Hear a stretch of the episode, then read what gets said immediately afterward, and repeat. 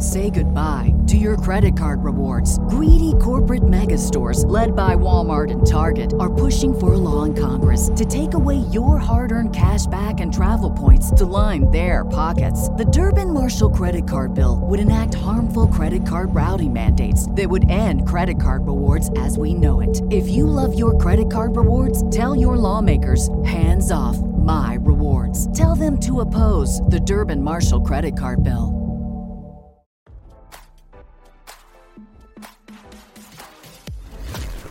Why scroll your feed when you can get the latest celeb news with your eyes closed? Here's fresh intelligence first to start your day.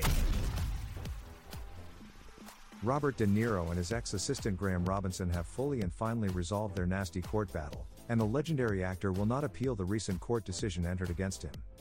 According to court documents obtained by RadarOnline.com, on December 26, lawyers for De Niro and Robinson submitted a letter to the judge that revealed the news. The letter said the parties and their clients thanked the court for the time and effort on the case and said the court may be pleased to know that the parties have signed a mutual release agreement, and there will be no post trial filings. The matter is fully and finally resolved.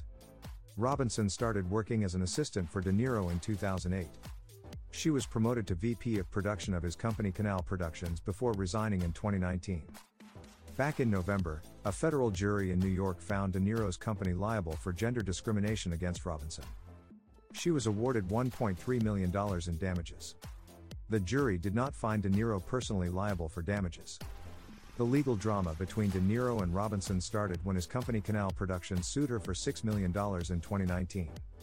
The suit accused Robinson of binge watching Netflix on work hours and using the company credit card for lavish personal expenses. In addition, De Niro accused Robinson of converting company airline miles for her personal use.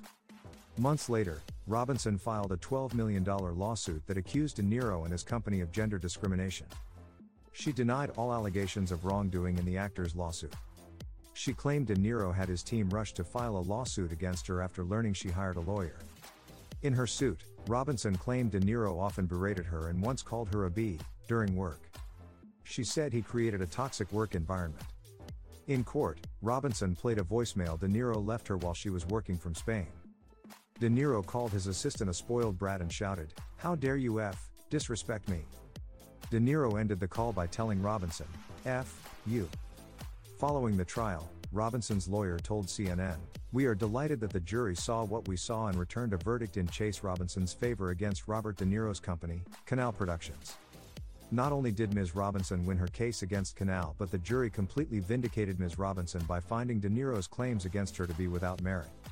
At the time, De Niro's attorney, Richard C. Schoenstein, said he was unsure whether Canal Productions planned to appeal the verdict.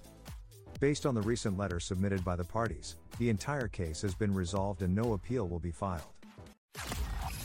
Now, don't you feel smarter? For more fresh intelligence, visit radaronline.com and hit subscribe.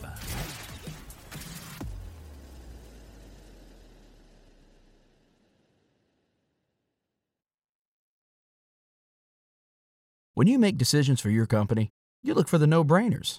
And if you have a lot of mailing to do, stamps.com is the ultimate no brainer. Mail checks, invoices, documents, and everything you need to keep your business running.